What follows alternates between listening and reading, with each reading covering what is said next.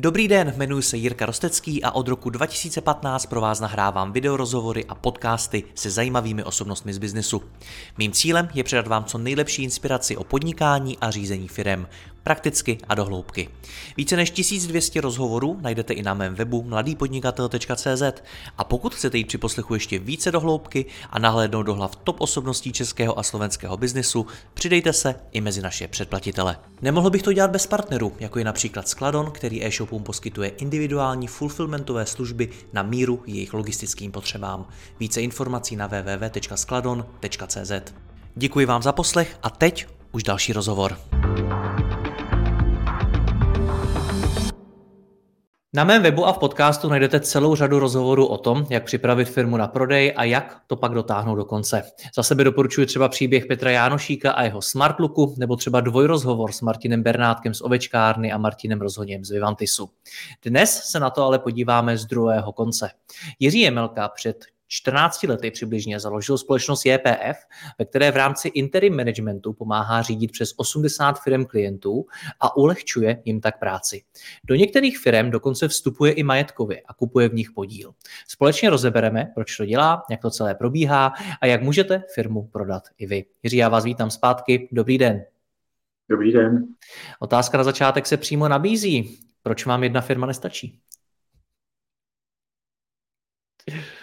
Já, já to vždycky říkám tak, jako že chodím eh, každý den 8 hodin do práce a, a snažím se prostě pracovat. Takže eh, vybudovali jsme JPF, JPF je předaná na manažerské řízení, je, je v operativě, tak eh, člověk si říká, co teda s tím dalším časem v těch 8 hodinách.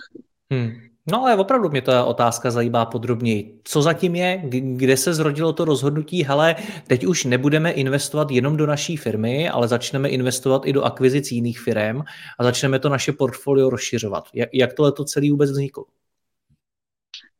Dobře, tak kdybychom šli úplně do, do, do ještě hlubších vrstev nějakých, řekněme, eh, motivací a vůbec toho, jak, jak, jak to vnímám, tak prostě mi nezbývá než říct, že mě prostě baví podnikání. To je ad jedna. Eh, ad 2, eh, když máme dneska za sebou plus 500 firm, které jsme v podstatě odřídili i pro naše klienty, tak je celkem logické, že určitý moment eh, v tom vašem podnikatelském příběhu vám přijde na hlavu otázka, a proč vlastně celý život řídit firmu jenom pro klienty, kdy víte, jako určitě si nestěžujeme na to, jaké máme sazby a, a kolik jsme si vydělali, když to takhle pojmu, a z druhé strany eh, nikdo vás eh, extra navíc neocení za to, že jste mu zhodnotili firmu. Jo, firma, která když je v problémech a má hodnotu nula, a vy tu firmu dostanete do dvou let do, do takové kondice, že má hodnotu minimálně 300-400 milionů, tak velice těžko na papíře se s tím klientem budete bavit o tom, že by bylo fajn, aby vám dal ještě jakoby bonus za toto. Jo. No a sečteno, potrženo, když, když se nad tím zamyslíte, tak si řeknete, OK, eh, řídit firmy umíme, už nějaký kapitál tak je, tak proč se nepustit do tady této oblasti, která navíc a nemyslím si, že pouštím něco zbytečně jako do konkurenčního prostředí, ale víte, a časem si myslím, že o tom budu hodně mluvit a pouštět to do, do veřejného prostoru. Ten trh nebo celý ten, eh, celý ten segment malých středních firm z hlediska eh, prodejů těchto, těchto subjektů, tak je strašně poddimenzovaná záležitost. Eh, je to logické je to logické. No, ve smyslu tom, že eh, víte, když máte velké investiční fondy a, a, bych řekl i třeba soukromé investory, kteří mají řádově prostě eh, stovky milionů, tak oni vám prostě nepůjdou kupovat jednu firmičku za 20, 30, 50, 100 milionů. To je pod jejich rozlišovací schopnosti. Eh, v druhém logickém důvodu, nebo v jakém smyslu je, je to to, že ta problematika je samozřejmě strašně složitá, protože právě proto, o čem se mimochodem často bavíme, že 95% těch malých středních firm řídí ten majitel, ten zakladatel, tak je velice těžké takovou tu firmu uh, koupit, uchopit a nějakým způsobem dál s ní zpracovat, protože ten odkaz a, a tak, ten duch, nebo jak to říct, ta osobnost toho majitele tam pořád někde je a, a vlastně celá ta firma je nastavená na, na ten jeden klíč a tím klíčem je ten majitel. A pokud on tu firmu prodá a vlastně vám zmizí klíč, tak vám zmizí startér na celý ten vehikl, jak to hmm. celé uchopí, aby to fungovalo. A z druhé strany my přesně tohle mimochodem děláme pro ty klienty, že ty firmy řídí, řídíme, že, že jim pomáháme mimo jiné procházet tím procesem od stavu, kdy vlastně ta firma je totálně závislá na něm A můžeme říct třeba konkrétní příklad. My jsme klienta, který pracoval 16 hodin denně, minimálně 6 dní, ne 7 dní v týdnu. A po roce spolupráce jsme měli problém ho dostat na hodinu na kontrolu, na poradu eh, jednou týdně přímo do té firmy, aby jsme s ním skonzultovali věci. Jo. A, a ta firma v úzovkách byla schopná opravdu fungovat sama, a v té chvíli samozřejmě ta, ta dispozice té firmy k prodeji a k tomu, aby ten nový člověk, který, nebo investor, nebo investoři, kteří koupí, tak aby s ní dál pracovali, tak, tak jsme úplně někde jinde. Protože samozřejmě v těchto vodách investoři si nekupují firmy proto, aby tam šli místo toho majitele k válu, a pomalu tam lítali po výrobě a vyráběli dřevěné sudy, protože předtím ten majitel to přesně takhle dělal a ta firma takhle přesně nastavená je. Takže většinou ti, maj, ti investoři chtějí přicházet k čistému stolu a chtějí vědět, že, při, při, eh, že, eh, že eh, kupují ne, ne vlastně živnost jednoho majitele, byť přerostlou živnost, kde je třeba 100 lidí, ale že kupují vlastně nějaký systém, který je schopen fungovat tak nějak i po prodeji s tím, že tam nikdo nebude muset moc extra hmm. Věnovat tomu čas. A to, o čem já se hodně bavím tady s těma finančníkama, investorama, je to, že vlastně paradoxně i v dnešní době mnozí řeknou, hele, my nemáme problém s financema a máme problém s manažerskými kapacitama, aby tam byl prostě někdo, kdo tu firmu převezme a kdo ji bude řídit. Notabene, pokud ten majitel uh, opravdu tu firmu měl nastavenou sám na sebe, tak to není úplně jednoduché zvládnout ten přerod toho, že ta firma je totálně závislá na majiteli, až do situace, kdy ta firma je totálně svobodná v tom, že je řízená manažersky. A když do, toho, do té rovnice ještě přidáme to, že vlastně to vše se děje v momentě, kdy se ta firma prodala, tak to je tak riziková záležitost, že málo kdo do toho chce jít. A tím se vracíme k úvodu té myšlenky. To znamená, celý ten segment malých středních firm a jejich prodej je strašně podimenzovaný. A obecně se říká i větší firmy a tak dále.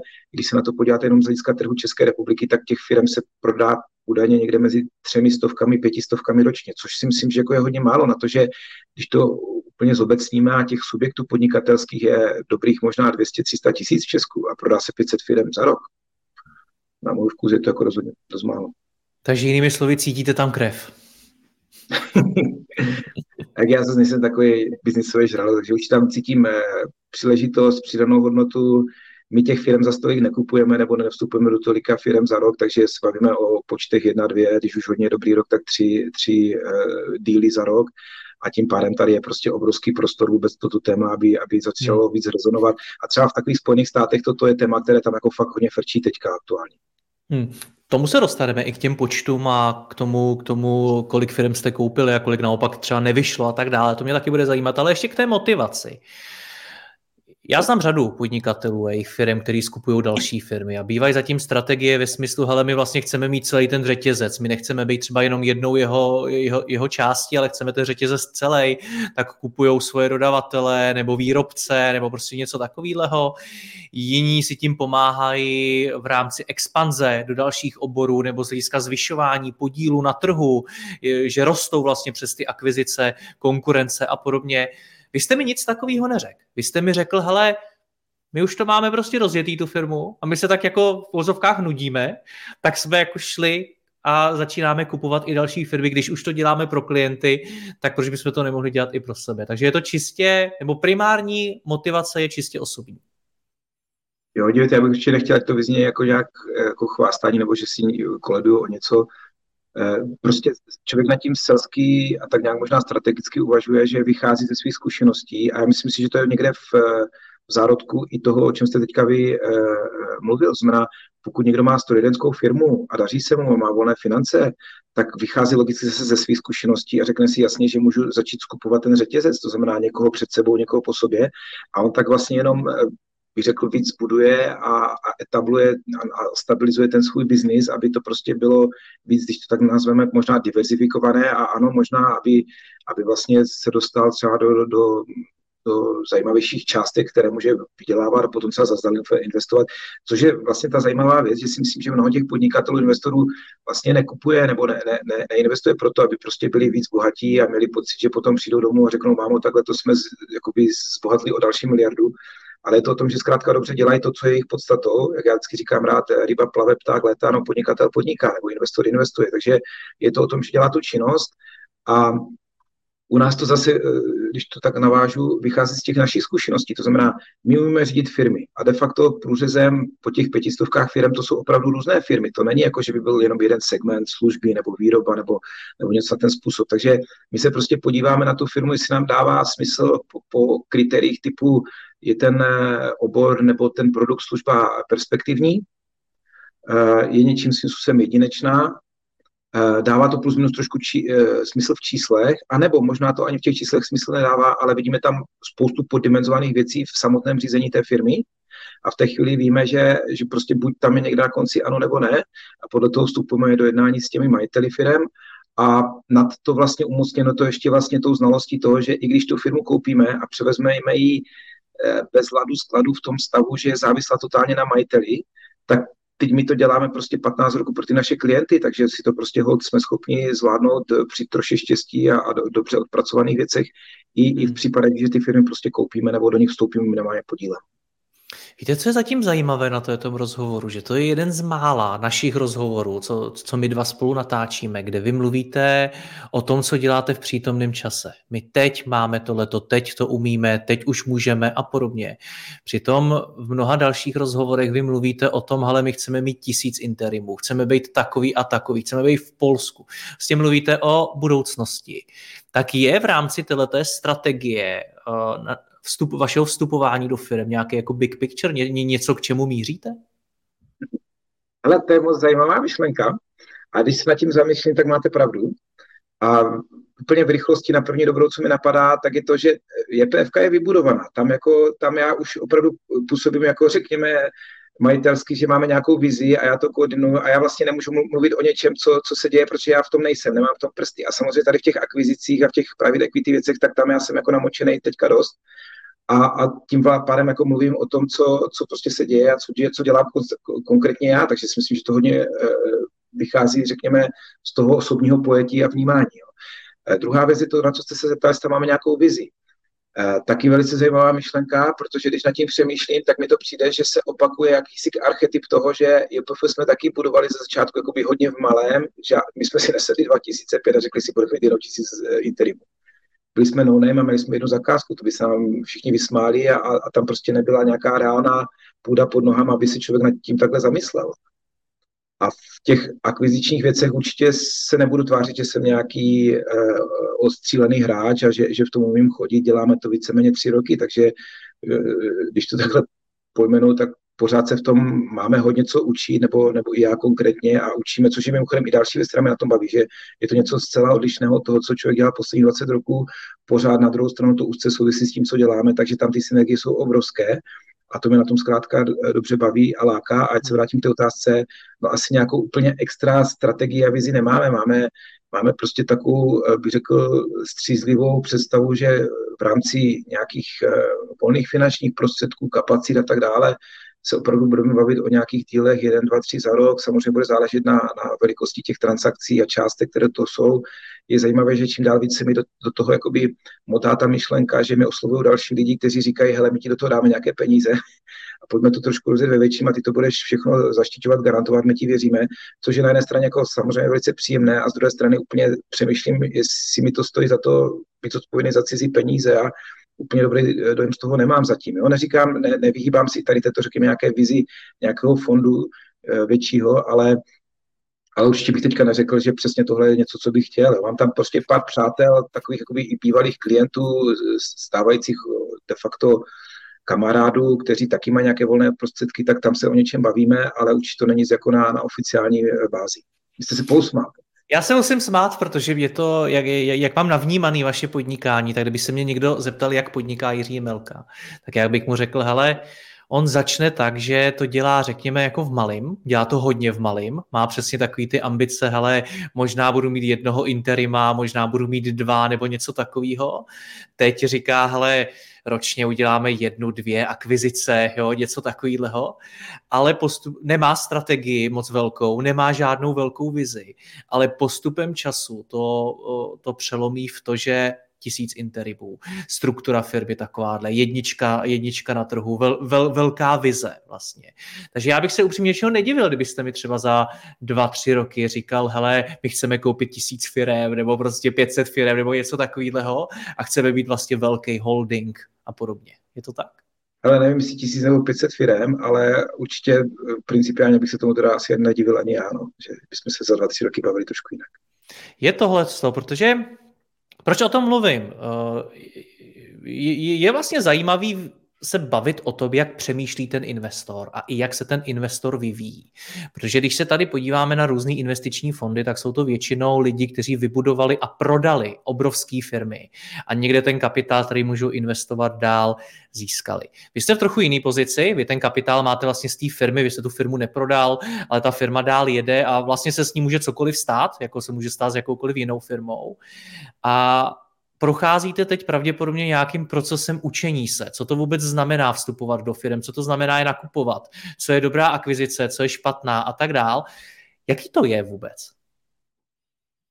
Tak první, které, první slovo, které mě napadá, tak je to možná vyzní blbý, ale jako pro, je to, pro mě je to hlavně zábavné, jako, že jako mm. fakt člověka to chytlo, eh, baví mě to, eh, jsou to prostě nové situace ve starých kontextech, pořád se bavíte de facto se stejným typem eh, majitelů, takže ta klientela, která historicky eh, prostě byla v řadách JPF, tak de facto dneska jsou to partneři při diskuzích o prodeji těch jejich firm.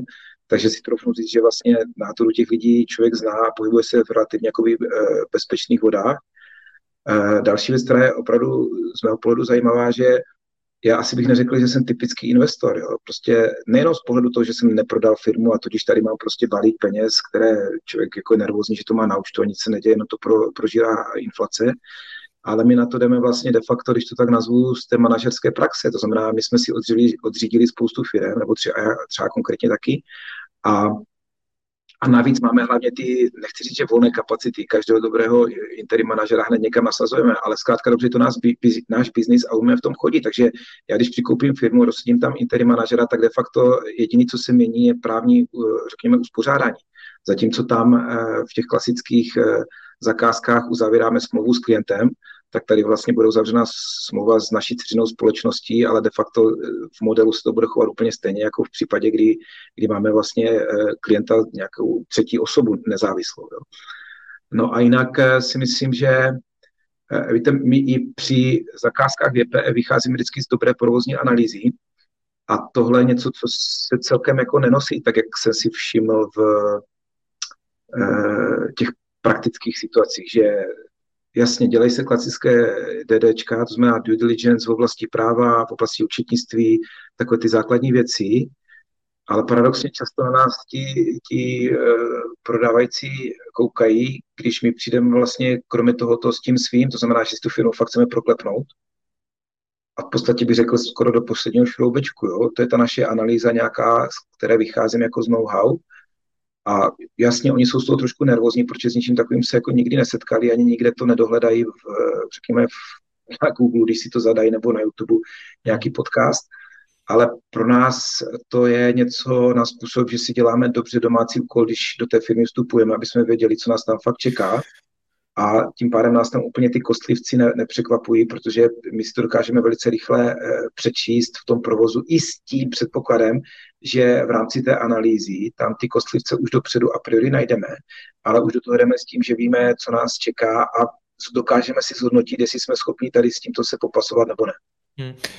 K tomu se dostaneme taky, jak probíhá ten proces a na co se předem díváte, než do té firmy vstoupíte. Ještě zůstaneme ale jednou otázkou u té u toho vašeho i, i třeba osobního vývoje, z toho živnostníka, kterým jste byl na začátku, po majitele firmy, po nějakého lídra té firmy, manažera, potom jste to pře- předával dál, až po člověka, který dneska řeší akvizice firm a podobně. Zajímá mě, jestli jste se, abyste dobře akvíroval firmy, jestli jste se musel něco nového naučit.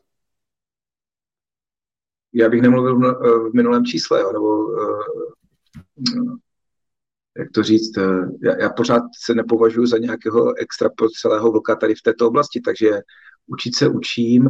Myslím si, že to nejzásadnější, co je nové, je vlastně charakter těch jednání s těmi podnikateli v tom smyslu, že To je obecně známá věc, že majitelé malých středních firm mají opravdu extrémně, ale extrémně přemrštěnou představu o ceně té firmy.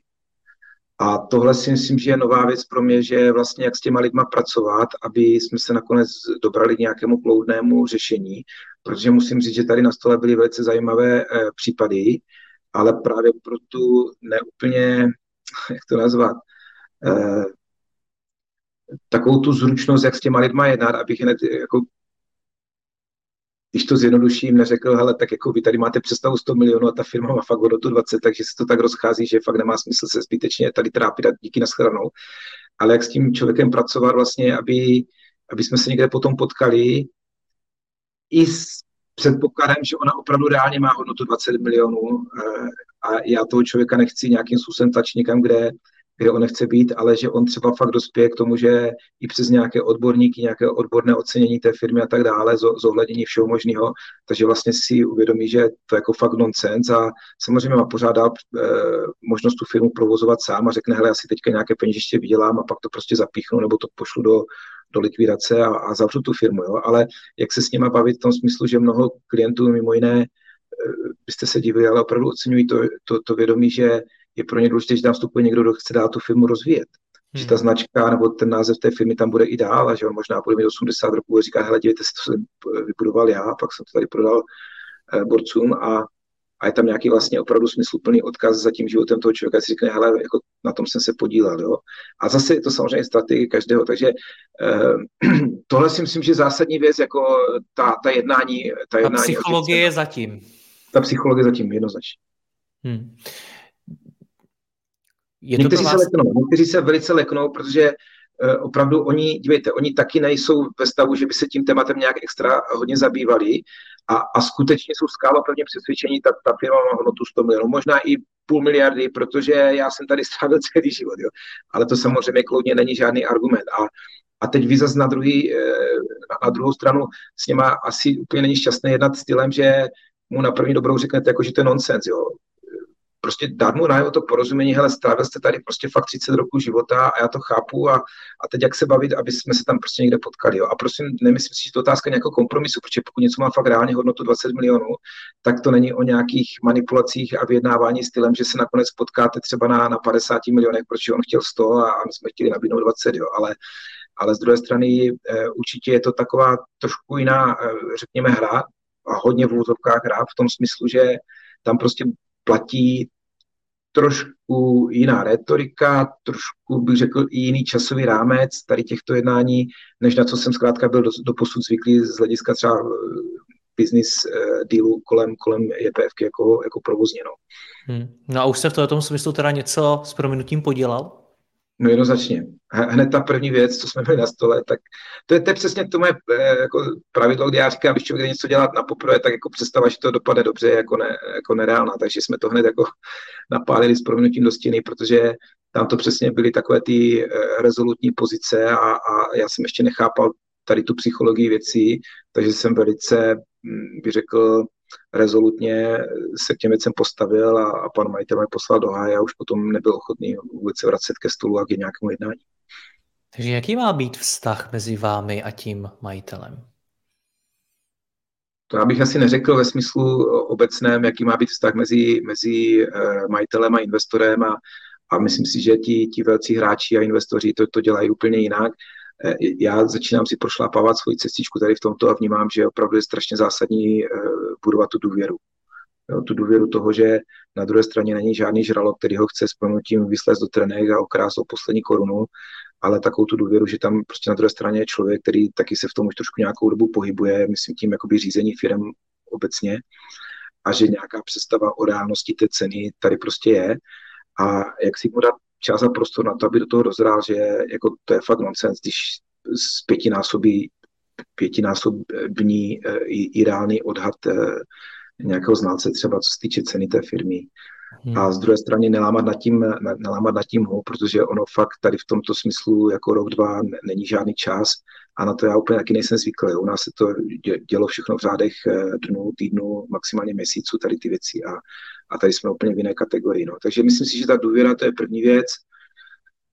a pak takové, takové i pochopení, protože myslím si, že to je zase velice podobné, jak když jsem rozjížděl JPF a to je to, že vlastně tady v tomto oboru jako nejsme kdo jak eh, známí. Jo. Takže dneska, když se potenciálně klient podívá na JPF, tak tam určitě mnohem větší důvěra v, i v jakousi k solventnost té firmy a jakýsi k charakter a, a na tom trhu, že prostě je známá Zatímco tady přichází no name Melka, oni se podívají, dobře, tady nějaká je pevka, ale ukažte nám nějaké jako plošné věci kolem, kolem tady to, tohoto biznisu, který s námi chcete řešit.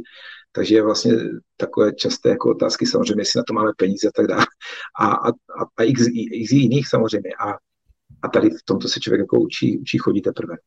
Hraje nějakou významnou roli. Věřím, že to hraje roli, ale zajímá mě jak významnou roli v to, že máte za sebou desítky firm, který jste řídili a třeba dostali z nějaký krize a podobně. Je to třeba, a máte samozřejmě spoustu lidí, kteří jste schopný případně do té firmy nasadit, aby pomohli s jejím řízením a podobně. Což věřím, že může být třeba i slabina některých investičních fondů, že jsou to sice investoři, mají ty peníze, ale nemají na konci dne ty lidi, kteří by do té firmy mohli posadit na půl roku, na rok a ty lidi je pomůžou řídit. Je hraje tohleto nějakou významnou roli i třeba v rámci té ceny? No, já bych to rozdělil na několik pohledů. Eh, pohled eh, majitele firmy, který prodává svoji firmu, tak obecně, co má zkušenost, tak je absolutně nezajímá, co máme za sebou jako EPF. To je hmm. pro ně jako naprosto bezvýznamná informace. Hmm. Druhý pohled je ten, že z, i samozřejmě, když se takhle oťukávám tady v tom oboru, tak se setkávám s investory, bavíme se o těch věcech, ti investoři mimochodem mnohokrát třeba nás i eh, poptali v JPFC právě pro ten princip, který jste zmínil. Znamená, oni mají finance, ale nemají ty manažerské kapacity. Eh, no a úplně jiný pohled je třeba ten můj nebo náš a ten je takový, že my, my právě a priori vyhledáme ty firmy, které de facto jsou bytostně závislé na těch majitelích, protože si věříme, že umíme ty situace a máme mimochodem ty kapacity na to, aby jsme to zvládali a umíme je zvládat. A samozřejmě tam nějaké přiměřené riziko, protože pořád vstupujete do toho, že firmu kupujete, jsou tam nějaké statistiky, kolik eh, lidí z toho stávajícího osazenstva většinou opustí tu firmu po prodeji do nejpozději do prvního roku a tak dále. Ale s tím vším pracujeme a věříme, že, že prostě umíme ty věci uchopit tak, aby aby jsme zkrátka dobře při přiměřeném riziku prostě ty věci zvládli. Jo. S tím, že zároveň je tam pořád strašně velké téma, to je ten majitel firmy, kde uh, je, je do toho naložené jak, jak eh, s pronutím utopenec do, do odsta a prostě jako tam kolikrát máme i situace, že on bydlí za tou firmou, tam má prostě parák vedle, jo, což je jako velice zvláštní fenomén, protože představte si, že on tu firmu prodá, ale jako on nezmizí těm lidem z života, protože on furt bydlí v tom paráku vedle. Jo, a to jsou dost jako, takže on nebude a nebude dělat neexistuje. Takže on tam může potom mít i psychologický, eh, řekněme, vliv, že, že se s těma lidma baví jo, a nevíte, co o tom můžete čekat, jestli půjde kolem brány a řekne, už to konečně jde o 9 5, co já vlastně vám ukazoval, jak to šlo a teďka jako vidíte, že to stojí všechno za prdě. Takže tam jsou prostě takové, jak bych řekl, jak to nazvat, no, takové radosti všedního dne a, a člověk musí zvažovat opravdu opatrně, do čeho, do čeho ne, protože to, tak jak jste říkal, já to nedělám z nějakých cizích peněz a, a určitě to poslední, co bych chtěl nějak ohrozit, ten, ten core business, který jednoznačně pořád dneska ještě je PFK. Jo. I když, tak jak jste sám naznačil, během, během pár let si dokážu představit, že se trošku ten poměr otočí. Hmm. OK, ale stejně si umím představit, že vy musíte pracovat s nějakou, řekněme, efektivitou té investice, její návratností. Ona sice jedna věc, jedna věc je to, že tu firmu koupíte za nějakou cenu, tomu původnímu majiteli je podle vašich slov úplně jedno, co za sebou máte a tak dál, ale druhá věc je, že do té firmy dosadíte svého člověka, což bude stát minimálně stovky tisíc ročně na, na jeho mzdě, do toho uh, neli miliony. Do toho budete pravděpodobně možná v tom i vy sám osobně angažovaný a tak dál. To jsou taky všechno peníze navíc a musíte přemýšlet nad nějakou jejich návratností. A teď těch firm máte několik. Tak jak tohle to všechno, ty, ty, na konci dne jsou to asi nějaký čísla, jak to, všechno počítáte? No, tak jako samozřejmě, že to počítám, jestli teďka je to o tom to opravdu rozkryt v nějakém Excel vzorečku, ale, ale jednoznačně člověk počítá s tím, že Eh, my jsme takovou krásnou eh, eh, vzorovou situaci, že firma zhruba 60 milionů a plně luxusní 20 milionů hospodářský výsledek, jo, což jako kdo to má dneska. Ale, ale ten majitel fakt dělal 16 a dělal za pět jakoby top manažerů. Jo. A měl samozřejmě svoji adekvátní představu o té, o té hodnotě firmy A, a my jsme se s ním bavili v tom duchu, hele, je to obdivuhodné. Mimochodem, to je jeden z důvodů, proč to prodáváte. Máte 42 roku, máte totálně strhaný, biologický věk zhruba 55. Eh, chce se trošičku konečně začít věnovat dětskám, trošku chce konečně začít žít. A já, když tu firmu koupím, no, tak my tady musíme mít, když ne pět, tak minimálně tři další lidi za vás. Což jsou právě náklady na, na, na mzdy a tak dál. Takže se určitě nebavme o nějakých 20 milionách eh, čistě, čistého zisku za rok z té firmy. To si můžete vy maximalizovat jako kvazi přirostlý živnostník, který jako fakt boostuje tu firmu jako úplně na milimetr vrcholku, kde jako vůbec ta firma může být, kde máme mimochodem započtené know-how toho majitele, který v tom je 20 roků v tom, eh, v tom eh, oboru. Zná o tom víc než kdy jaký top manažer nebo specialista z jakékoliv korporátní firmy, takže je potřeba tam doplnit nějakého odborníka kompetentního, který si taky řekne o nějakou trošku asi nestandardnější eh, částku na, na, na výplatu. A a o tom všem se opravdu s těma lidma bavíme a, a tak, jak jsem nastínil před chvíličkou, prostě někomu to dává smysl a někdo to bere jako hru, že, že chceme jenom zbytečně stláčet cenu a my, my samozřejmě hodně, hodně rozumně, racionálně se na to díváme, že pokud tam nenajdeme nějaký prostor, tak my prostě nemůžeme hodnotit tu firmu, že má 20 milionů hospodářský výsledek, protože za nás nemá. Hmm. A máte tedy nějaký bod zlomu, že si řeknete, hele, do té firmy prostě tady dáváme x milionů, znamená to i ten člověk, znamená to i prostě třeba vaše účast na tom a tak dále, ale chceme, aby se nám to vrátilo, nevím, za tři roky? Úplně přesně. Jo? My máme tři roky, máme tři roky a je to samozřejmě jako extrém pro, pro lidi, kteří, já nevím, se pohybují v nemovitostech, tak jak se dneska s úsměvem říká, když člověk nakoupí nějakou větší nemovitost někde, tak, eh, tak možná uh, bude rád, když se dožije návratnosti té investice, ale uh, tím, že je to právě tak specifický obor, tím, že je to tak, jakoby, když to hodně nazveme uh, obecně takový trošku freeride, není to nic prostě asi standardizovaného, kde vám na dveře ťuká 10 zájemců o koupit té firmy, tak jednoznačně Eh, samozřejmě z titulu i toho přiměřeného rizika my opravdu trváme na tři leté, maximálně, když už někde hodně s oběma zavřenýma očima čtyřleté návratnosti té investice. Jo je, je zajímavý, že uh, taky mi to připadá, že to je součást toho tématu, jak podniká Jiří Jemelka a to, to, to je číslovka tři, tři roky. Protože vy ji zmiňujete poměrně často, když jsme se třeba spolu bavili o tom, na jak dlouho jako interim jdete do nějaké firmy, hmm. tak vy jste taky říkal, hele, to jsou tak ty tři roky. Návratnost investice, teď zase mi říkáte tři roky. Proč tři roky? Je to podle vaší zkušenosti prostě období, který je minimální pro to, aby se fakt jako stala nějaká změna? No, vy dáváte. Hele, určitě to není tak, že by jsem si sedl a někde jsem si vylovil z, mo- z mysli tři roky. Jo. Myslím si, že když nad tím takhle budu přemýšlet, tak mi to přijde, že takový nějaký rozumný střednědobý období, protože obecně eh, člověk ví, co je schopen zvládnout za, za měsíc, za rok a Většinou to eh, v praxi vypadá tak, že spoustu z nás to neskutečně přestřelí ty očekávání, co se za ten rok dá zvládnout. Jo. Ale myslím si, že za ty tři roky opravdu ty věci se dají posunout eh, až nad pomyšlení, kde, kde by si člověk jako zase naopak řekl, co všechno lze zvládnout. Jo. Takže možná v tomto smyslu je to takové rozumné střední, eh, střední, střednědobé plánování.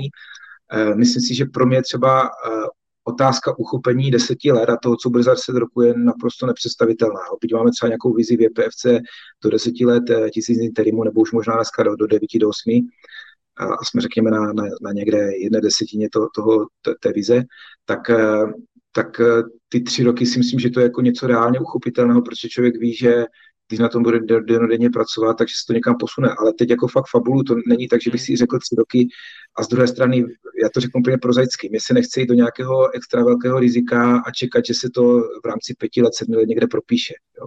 A určitě tam i nějaká ekonomika, nějaká, někdo by řekl možná agilní strategie, že eh, eh, hele, pokud chceme tady v tomto eh, nějak figurovat a hrát, tak tak čekat v rámci jedné investice na pěti, sedmiletou návratnost, tak to je prostě strašně dlouhá doba a moc, moc asi moc hrát nebudeme. No. Hmm. Říkal jste jedna, dva, tři, nějaký, přibližně tolik těch akvizic za rok, tak kolik už jich eh, celkem máte za sebou? Pět. Pět, pět za poslední tři roky. Pět, kterých vyšlo. kolik jich nevyšlo? Že jste byli v tom jednání a bavili jste se, hele, tohle, tady jako to chceme koupit, ale nedošlo k tomu. Hele, tak tady eh, budu upřímný. Já si myslím, že my jsme z marketingu VPF převzali celkem zajímavou strategii, jak se dostávat k těm lídům. A tohle je něco, co si myslím, že už je eh, počátek toho úspěchu, protože eh, my jsme to jenom tak ze srandy vyzkoušeli právě na tento obor a najednou jsme měli 100 řádků v Excelu zájemců o prodej své firmy. Já jsem se trošku díval po internetu a díval jsem se na ty zprostředkovatele a, a, a různé, řekněme, i specializované firmy, které mají v portfoliu nějaké nabídky firm k prodeji.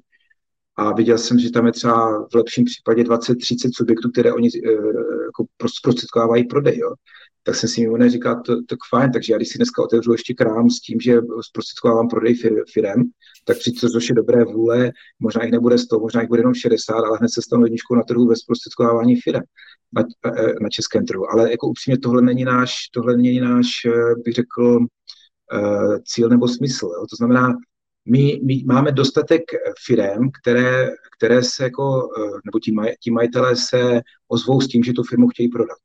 A vy tedy, když dostanete pod sebe 100 řádků a proklepnete si jenom základní věci, které jsou v většině případů bohu díky na justici k dispozici, tak velice rychle si řeknete, hele, tohle úplně na první dobrou dává smysl a tohle nedává smysl.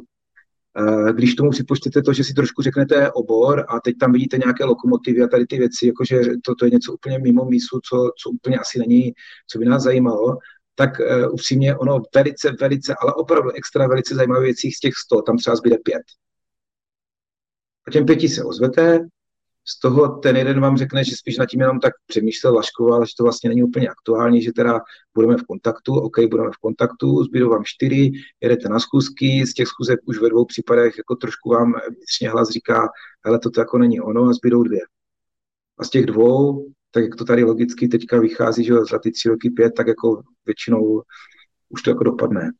Takže přibližně dvě firmy ze sta za to stojí. Je to, tak, tak byste nějak typoval ten poměr. Pro nás, jo, ale tak jak se třeba bavím s lidma, co se trošku známe a říkají, hele, jako tak když tam máš to, tak mi něco pinkní. A, a, a jim řeknu, a tak co bys měl přestou a tak dále, tak najednou se ten prostor samozřejmě rozšíří, protože někdo jiný má za zájem o něco jiného. Právě třeba... Má, má jiné požadavky. Protože třeba chce rozšířit právě ten řetězec toho, toho vlastního biznisu, takže mu to dává smysl trošku jinak než nám. Asi tuším odpověď, ale jak se vám povedlo těch 100 řádků teda naplnit?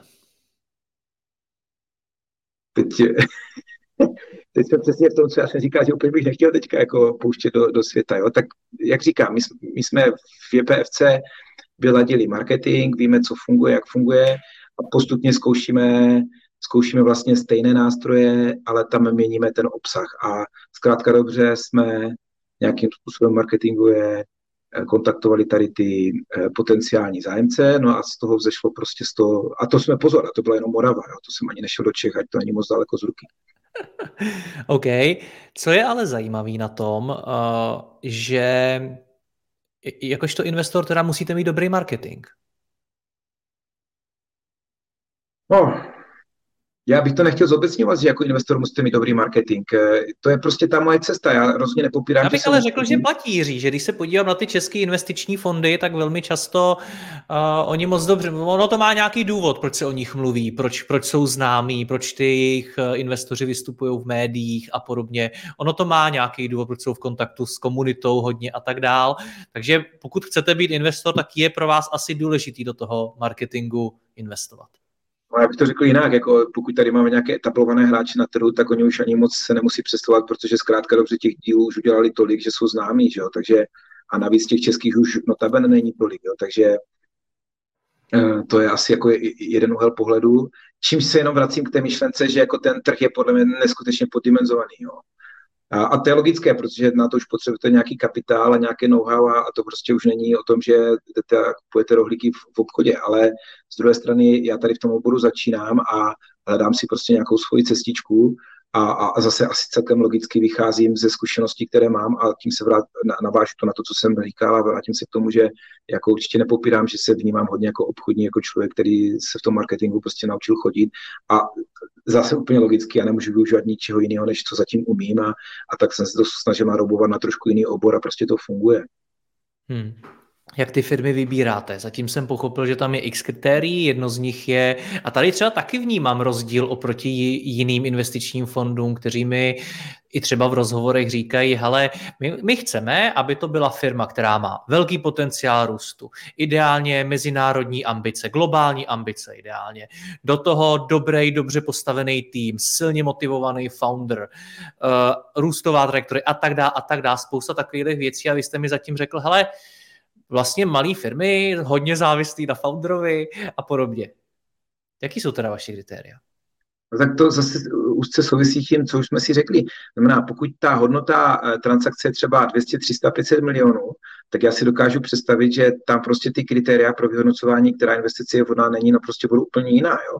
My Určitě. pokud se bavíme do, do, do prodejní ceny typu eh, maximálně fakt 100 milionů korun, tak v té chvíli prostě se dívat trošku na, na jiné kritéria a, a, a v kombinaci s těmi zkušenostmi, které máme, tak my víme, že pokud je ta firma eh, zdravě, to teď jak blbě nazvu, zdravě poddimenzovaná, tak my jsme schopni to i zrychlit ještě víc než jenom návratnost do tří let. A, a, a vůbec nechci se zamýšlet, že třeba za pět roku tady budeme mluvit o jiných částkách a možná se na ty věci budu dívat stejně, ale určitě naše ambice není vyhmátnout eh, eh firmu, kde Eh,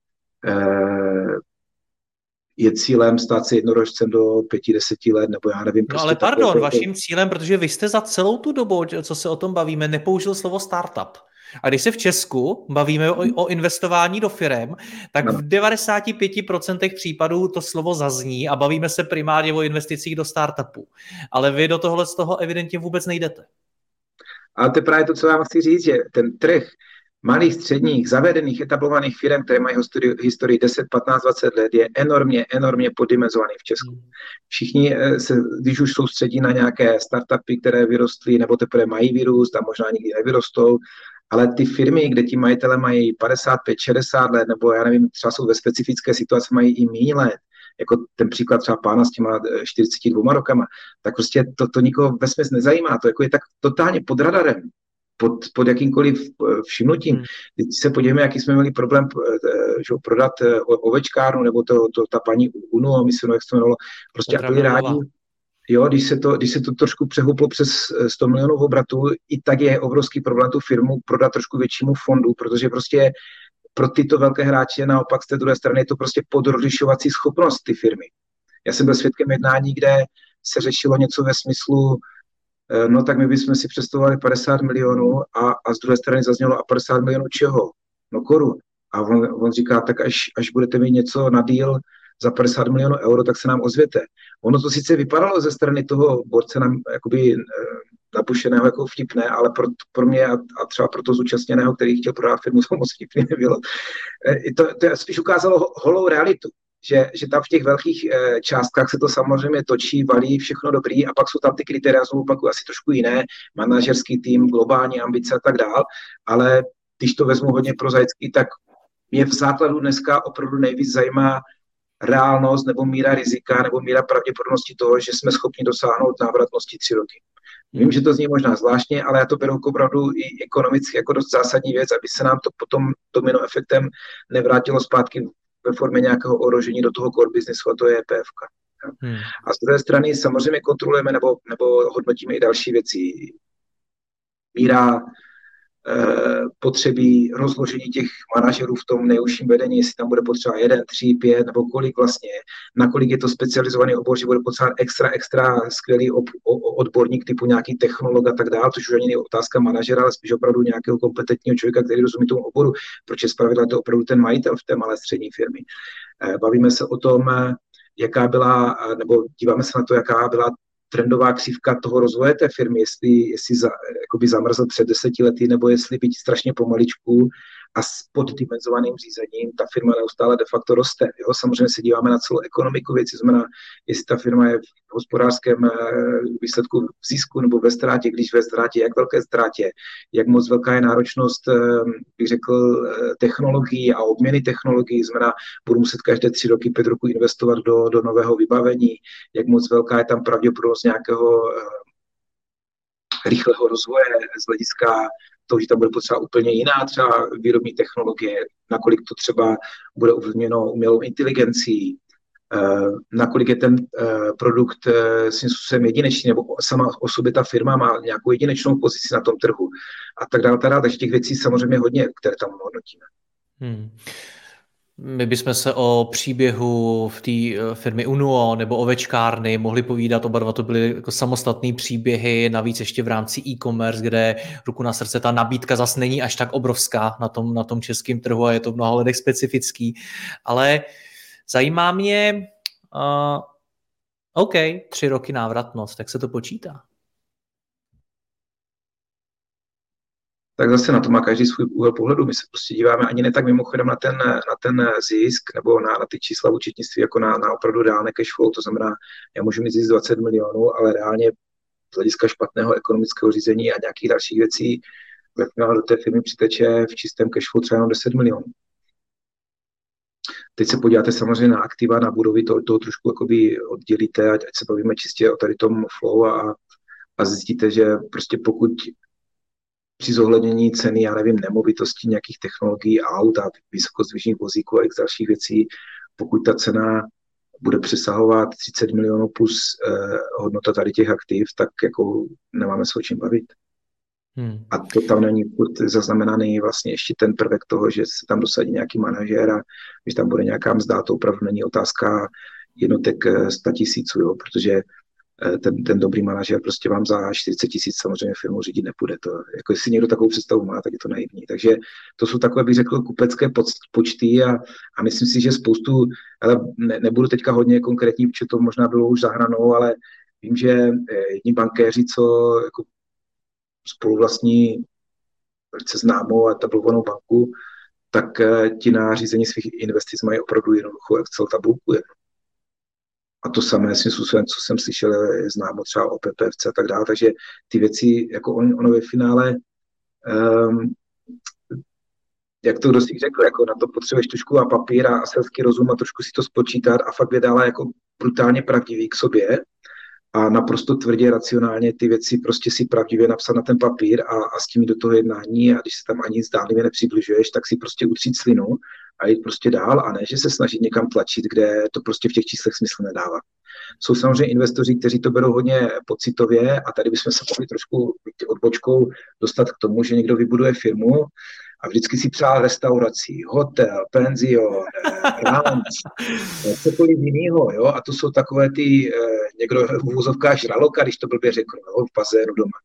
Ale to jsou takové ty potom investice, které už ale nejsou investice, jo. to je jako strašně drahý koníček a ono z druhé strany to ve finále už není ani koníček, když se s těma lidma po pěti, deseti letech setkáte a oni tady tuto kvazi zábavu mají uvázanou jako kouli u nohy a nejsou schopni s tím nic dělat.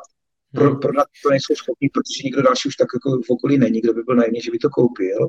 A z druhé strany je jim strašně žinantní to ukončit, protože se dívají, kolik peněz už do toho provalili a prostě ta mora, mentální, mentální jako výzva, jako toto teďka stopnu a od, odepíšu to a smířím se s tím, aspoň mám klid na duši, tak jim to prostě nedá smát, spát a stejně to valí dál a hádejte, z čeho to financují, no, eh, financují to z toho core businessu, který dřív nebo později se mimochodem taky může stát do problému, právě proto cash flow, které je odčerpáváno do naprosto... Ale teď, teď Jiří, zabíháme do, do, do, jiného, do jiného tématu, ale mimochodem neděje se to i vám teď? Protože když jste mi na začátku popisoval, popisoval, proč vlastně do těch firm vstupujete a živí to vlastně váš core business, který se může do těch problémů dostat, tak nejsou pro vás ty firmy, do kterých vstupujete takovou tou vaší restaurací?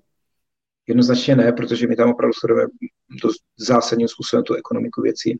A mimo jiné i to, aby to prostě synergicky podporovalo eh, ten, ten náš hlavní biznis, který máme. Vemte si, že dneska máme ve dvou firmách investice. No, no jasně, že to dost eh, je propojeno třeba i s tím interim managementem, eh, marketingové agentuře a tak dále. Teďka Což je mimochodem, vlastně... pardon, taky zajímavý téma. Já, já to vím, že máte dvě účetní firmy a když jste vstupovali do té druhé, tak eh, já jsem si říkal, a mimochodem slyšel jsem to i z trhu, tenhle ten feedback, proč to dělá, proč kupuje konkurenci jedný, jedný ze svých vlastních firm a nespojí je. Funguje to jako dvě úplně separátní firmy, které vlastně si pravděpodobně budou dál poměrně tvrdě konkurovat.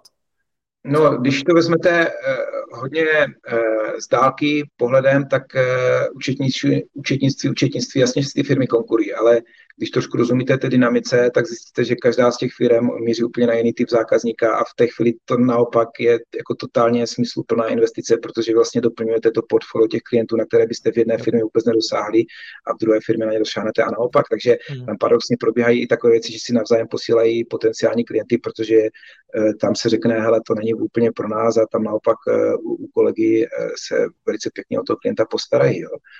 A a ať se vrátím k té myšlence, takže teďka máme třeba aktuálně eh, rozjetý deal, kde poprvé půjdeme úplně do, do věcí, kde, nebo pokud to vyjde, tak půjdeme do věcí, kde to ale ani, ani zdánlivě z dálky nebude jakýmkoliv způsobem zasahovat nebo, nebo synergicky posouvat náš hlavní biznis. A, ale já jsem rád, já jsem přesně něčeho takového chtěl jít, protože eh, tím zase člověk se posune v tom vnímání, kde jsou ty hranice, co všechno je možné, není možné, co všechno je schopen zvládnout, hodně se tam určitě budu učit, ale taky o to víc jsem u toho opatrný a chodím kolem toho jako kolem horkého kastrola a fakt si jako dobře eh, zpracováváme to, jestli, jestli vůbec do toho jít nebo nejít, protože eh, právě pro ten přešláp, aby se z toho nešla, nestal takový ten moc pěkný penzion, který sice jako vypadá fajn na pohled, ale, ale jinak je to strašně velká, velké trápení. Chápu. Já teď potrápím ještě víc vás. Vy jste tam, já jsem se ptal na to, jak se počítá ta návratnost a vy jste řekl, to jsou takový prostě kupecký počty, jak kdyby to bylo úplně normální, jednoduchý a jasný. Jenomže pak ta realita je taková, že někdo, kdo má firmu, tak přijde, chce ji prodat a najednou přijde s částkou, která je úplně mimo realitu. A vůbec si vlastně nespočítal, jestli to, co navrhuje, dává smysl i té druhé straně, jestli se pohybuje v nějakých reálných číslech. Takže moj, moje zkušenost toho trhu je taková, že ti majitelé firm si to neumí těmi selskými počty uh, spočítat, jestli teda kolik by za to měli dát, jestli když dají takovouhle částku, kdy se to třeba tomu investorovi vrátí vrátí, jestli to dává vůbec smysl. Nedokážou se vcítit do té druhé strany toho kupce, toho investora. Pojďme, pojďme, jestli to dokážeme, pojďte nám zkusit dát opravdu návod, jak se tohle to počítá. Chci prodat svoji firmu, tak jaký čísla si mám dát na stůl, jak mám spočítat nějakou mm, pravděpodobnou návratnost nebo něco takového. Ale jako, mm, ne, ne vždy se to úplně stává i v tom našem rozhovoru, ale teď, teď to řeknu tak jako diplomaticky tlačíte mě někam, kde už si, si úplně ne, jako necítím dobře a tak jako trošku diskomfortní. A když, když řeknu hodně kulantně, tak eh, znalců, kteří oceňují firmy, je plný trh. Takže ono to mimochodem nestojí moc 30 tisíc. Při, při hodnotě 50 milionů, pokud si uděláte za 30 tisíc eh, nějaký odhad, ideálně vřele doporučuji udělat si odhad od nezávislého a, a nějakého odhadce nebo, nebo specialistu na oceňování firm. Protože když to dáte nějakému známému, no tak samozřejmě tam budou tendence to, to pokud možno co nejvíc ve váš prospěch eh, skoncipovat. Jo. Eh, no ale ať se vrátím k, ať až to nevypadá, že úplně nechci odpovídat. Jo. Každá firma má nějaká aktiva, hodnotu prostě majetku, který má každá firma, pokud má, má, má nějaké dluhy, nějaké závazky, nějaké úvěry k bankám, od kterých, eh, které, s kterými musíte pr- pracovat, že to vlastně od těch aktiv musíte odečíst. To je nějaká strana, řekněme, majetku. A pak je strana provozu té firmy a každá firma má prostě nějaký e, zisk, nebo reálně ještě víc. To, teďka Charlie Munger, co zemřel nedávno, jestli jste zaregistrovali v, v médiích, tak říká, že jako hospodářský výsledek, že to je vlastně, já nevím, jestli on tam použil slovo bullshit nebo něco takového, teď jako mi neberte za slovo, ne, nejsem si úplně jistý, ale něco na ten způsob použili. Jako Nepřeceňovat ho. Je to sranda, ale že jednoznačně člověk má sledovat cashflow té firmy. Prostě reálně, co do té firmy nateče a, a opravdu vy z toho potom mimochodem musíte poplatit daně, zálohy na daně a tak dále. Takže eh, toto, a teď už je to jenom otázka, eh, kde si to nastavíte. A vy jako, kupující, jako prodávající samozřejmě si to nastavíte, že si řeknete krát pět, krát sedm. Ještě v úvozovkách v horším případu vezmete fakt brutálně ladem skladem, eh, tak jak to je, ten hospodářský výsledek a dáte krát pět, sedm eh, tady toto. Jo. No a pak je otázka, jestli někoho seženete, kdo to za, za ty peníze, součet tohoto e, násobku plus aktiva majetku, jestli to za to někdo koupí nebo nekoupí. A to je úplně normální, e, řekněme, poptávka, nabídka tím se vrátím vlastně k těm reálným konturám z těch, těch, z, těch, z těch praktických jednáních. My v některých momentech jako jsme zjistili, že opravdu ten čas je trošku jinak eh, koncipován a rok, dva není žádný, žádná doba, že, že ti majitelé sami dospějí, že, že třeba se sami i ozvou po čase řeknou, tak já chápu, že jsme se tam jako brutálně rozcházeli na začátku někdy před tím tři čtvrtě rokem, tak pojďme si sednout a pojďme se o tom bavit třeba znovu. A já mimochodem věřím tomu, že čím déle tady v tomto oboru budeme působit, tak tím víc eh, si budeme získávat tu pevnou půdu pod nohama v tom, že eh, že zkrátka dobře ty jednání budou a, a pak je to zase ještě lepší, už tam nebude třeba k dispozici.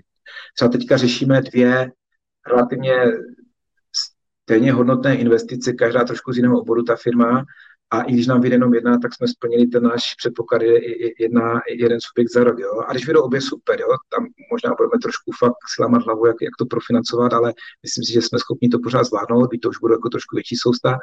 A nicméně to je, to je to, co si myslím, že je strašně důležité z toho pohledu kupujícího mít tam v tom portfoliu eh, bych řekl, variantní řešení a, a když to tak ještě nazvu úplně jinak, pracovat na několika věcech zároveň a naprosto přirozeně počítat s nějakou mírou pravděpodobnosti, že třeba vyjde aspoň jedna z nich. A když vyjde x z nich, super. A když nevyjde žádná, tak samozřejmě asi úplně super ne, ale jdeme dál. Proč jste říkal, že je pro vás tohle nekomfortní? Je to proto, že to není vaše parketa, nebo uh, tam naopak je to to vaše know-how, jak to děláte, nebo proč vlastně? Myslím si, že jednak, že, že to naše know-how, jak to děláme, ale druhá, když budu hodně otevřený, myslím si, že právě tím, jak je to strašně jednoduché, tak bych se nerad dostával do diskuzí potom nebo nějakých až, řekněme, veřejných linčů, že, že prostě Maka to strašně špatně dělá a, a, a je to nesmysl, jakým způsobem to dělá a tak dále. Já si osobně teda myslím, co mám zkušenost z praxe, že ony ty věci, když, když je děláte a, a rozumíte jim, tak ve, ve skutečnosti nejsou tak složité. Jo, jsou ba naopak, často velice prozaické, jednoduché. Ale ta veřejnost, která třeba k tomu spíš jako přistupuje jako k příjemnému uh, diskutování o tématu, s kterým možná třeba nemá ani uh, zkušenosti, tak, tak potom zbytečně fakt se dostáváte do, do situací, kdy, kdy je to až takové jako nechci říct, že zbytečně trapné, ale to ztráta času a energie a já bych asi v této chvíli nechtěl ty věci úplně takhle Rozumím. Řešit, eh, Poslední věc, která mě k tomu ale zajímá, je, že stejně, když tu odpověď budu hledat na internetu, tak najdu i mnohem stručnější odpovědi a konkrétnější, než byla ta vaše, ve smyslu EBITDA krát pět, EBITDA krát deset a podobně. Co si na tyhle ty rady, kterých opravdu je spousta, co, co si o nich myslíte vy? To, to prostě podle mě takhle v praxi vůbec nefunguje.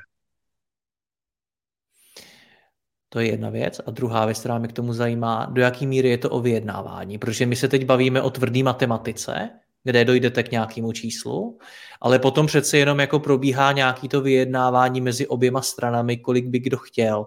A tak jako tohle to v tom hraje roli? Jak do, nebo do jaký míry se potom reálně odchýlíte od toho, co jste spočítali? Tak eh, vyjednávání v tom hraje, eh, hraje roli naprosto zásadní samozřejmě, to jako si asi nebudeme nalhávat.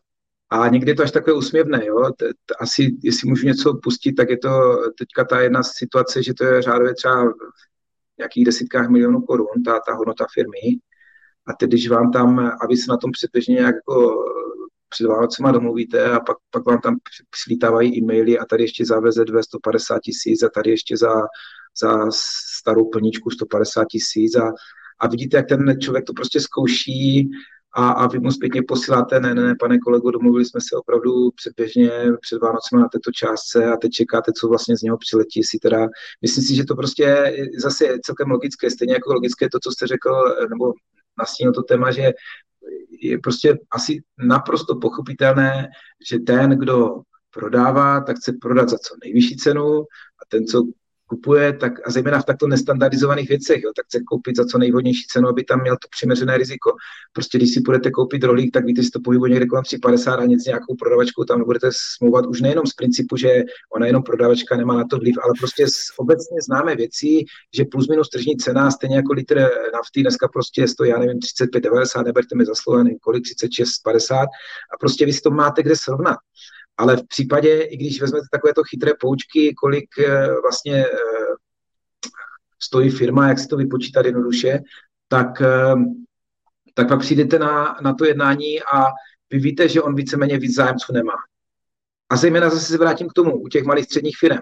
Pokud je firma vytuněná, vy teďka si dovolím jmenovat prostě, já nevím, zásilkovnou paketu, no tak tam prostě stojí frontu za dveřma prostě mnozí investiční lišáci a, a prostě se snaží jako urvat ten kšeft nebo ten biznis, protože... No, ale taky třeba teď pan Křetínský někde prohlásil, že ta cena byla až příliš vysoká a podobně. Takže i to má to, nějaké hranice. Ale to je právě to, že, že potom, když je víc zájemců, no tak se dostáváme do, do takové až jako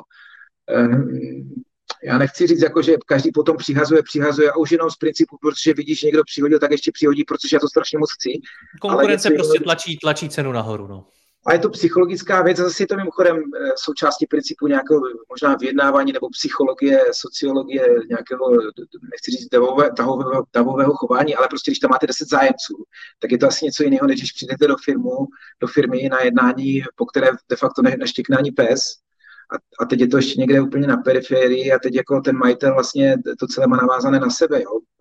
Za Silkona předpokládám, že prostě manažersky funguje a, a bude fungovat a, a maximálně se tam vymění jeden člověk v nějakém vedení a teď nechci jako předjímat nebo že bych měl nějaké informace přemýšlet nad tím, jako takhle jako by zvolej, jo. Ale, ale tady se bavíme úplně o, o jiné výchozí situaci. Ta, ta firma možná taky do roka padne, protože ti lidé se natolik nestotožní nejenom s tím, že tam není starý majitel, je tam úplně někdo nový, ale nestotožní se ani s tím, že tam bude úplně jiný modus operandi z hlediska manažerského řízení.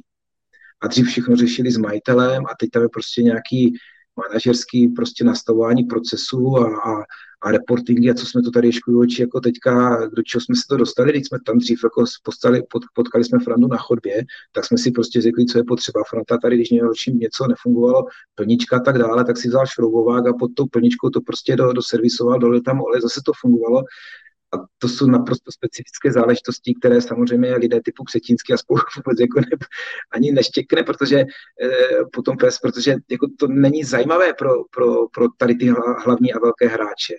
A z druhé strany si myslím, že x lidí, kteří zrovna tak jako já, by tady v tomto se mohli vyžít, protože mají nějaké zkušenosti s podnikáním, mají nějaké finance a znovu opakují, už jenom ta statistika samotná ukazuje, že 70% malých středních firm prostě se nedostane přes hranice života anebo velice záhy upadají, když, když ten majitel, ten zakladatel to posune někam dál a to jedno, jestli to prodá nebo předá na druhou generaci, prostě ty firmy už neexistují. A teď si to samozřejmě každý sám zváží, jako klidně, však ať mě to dobře posloužilo ta firma, vydělal jsem, měl jsem nějaký životní standard, status, OK, no a někomu to třeba nestačí, nestačí nebo, nebo chce víc, že ve smyslu, že jednak to dobře speněží, nebo aspoň relativně dobře, když budeme jako hodně opatrní na slova, a z druhé strany pořád bude té pozici, řekne, tady se něco rozjelo, se to dá rozvíjí.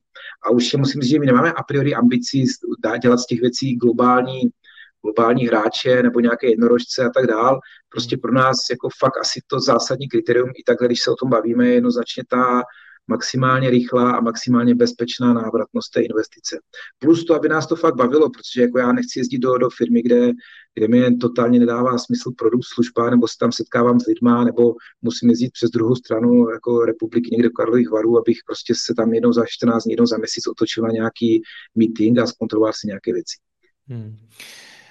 V rámci toho, co v tom hraje roli, tak mě zajímá, zajímá uh, ta emoce, ten vztah k tomu investorovi, potenciálnímu kupci, protože dost často slychám takový to, hele, já to chci prodat někomu, kdo je hodnej, když to řeknu v vozovkách, kdo za sebou nemá žádný špatný příběh, rozumíme si lidsky, nejsou tam žádný kontroverze a podobně. Naopak potom slýchám, že když to někdo prodá někomu, řekněme, kontroverznímu, tak za to sklízí kritiku, eh, že to udělal, že to prodal zrovna tomu tomu a podobně. Do jaký míry tohle opravdu tu roli hraje. Protože předtím se tam třeba mluvil o tom, že tomu kupci je úplně jedno, co vy máte za sebou a podobně. Tak jestli skutečně na konci dne rozhodují prachy a tečka. Myslím, že to je zase velice individuální. Prostě jsou lidé, kteří opravdu tlačí a říkají, hele, tak jako dějte si s tím, co chcete. Když mi tam eh, na účtu přistane x desítek milionů, na kterých jsme se domluvili, tak čau. Jo. A jsou lidé, kteří to berou, eh, kteří to berou určitě víc osobně a zajímá je eh, vlastně, jak to bude s těma pracovníkama té firmy. Jo, jestli to jenom ne, nevykuchtíme a nezavřeme sami za, za tři roky, za pět roků.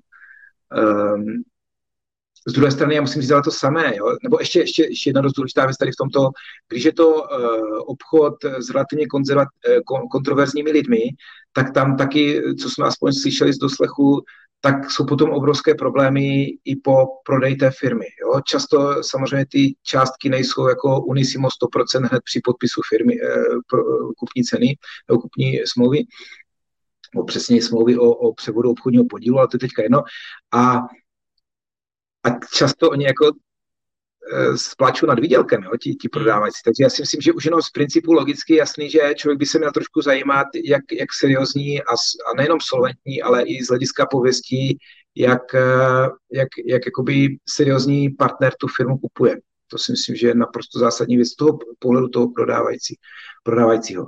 A z druhé strany zase z mého pohledu, z našeho pohledu, eh, my jako kupující jednoznačně chceme vnímat, že tam je určitá lidská úroveň toho člověka a trošku nás odrazuje, a teď nechci nikomu napovídat, věřím, že spoustu těch potenciálních uh, prodávajících si to ani nepustí tady ten podcast, ale jako pro nás je určitě důležitá ta lidskost a když nám někdo jako tak jako eh, dost uh, pragmaticky řekne, že zajímají jenom ty prachy, tak víte, eh, s čím se potom asi dost eh, pravděpodobně setkáte i v té běžné operativě té firmy z hlediska eh, vlastně toho, jak jsou nastaveni ti zaměstnanci, dodavatele, odběratele. A my ten biznis asi, jako, tak jak už je to zase v kořenech JPF, my máme takové tři hesla, výsledkotvorně, lidský a jednoduše. A pro nás krátko dobře ta lidskost jako dost zásadní věc, protože v té práci trávíme spoustu času a když, když se pak namočíte do něčeho, kde tam úplně ta lidskost není a fakt je to jenom o prachách, o takovém hodně surovém, tvrdém biznisu, tak to úplně není něco, co, co nás baví. No. Jak to říkal Svěrák ve vratných láhvích, že? tady já už bych nebyl šťastný.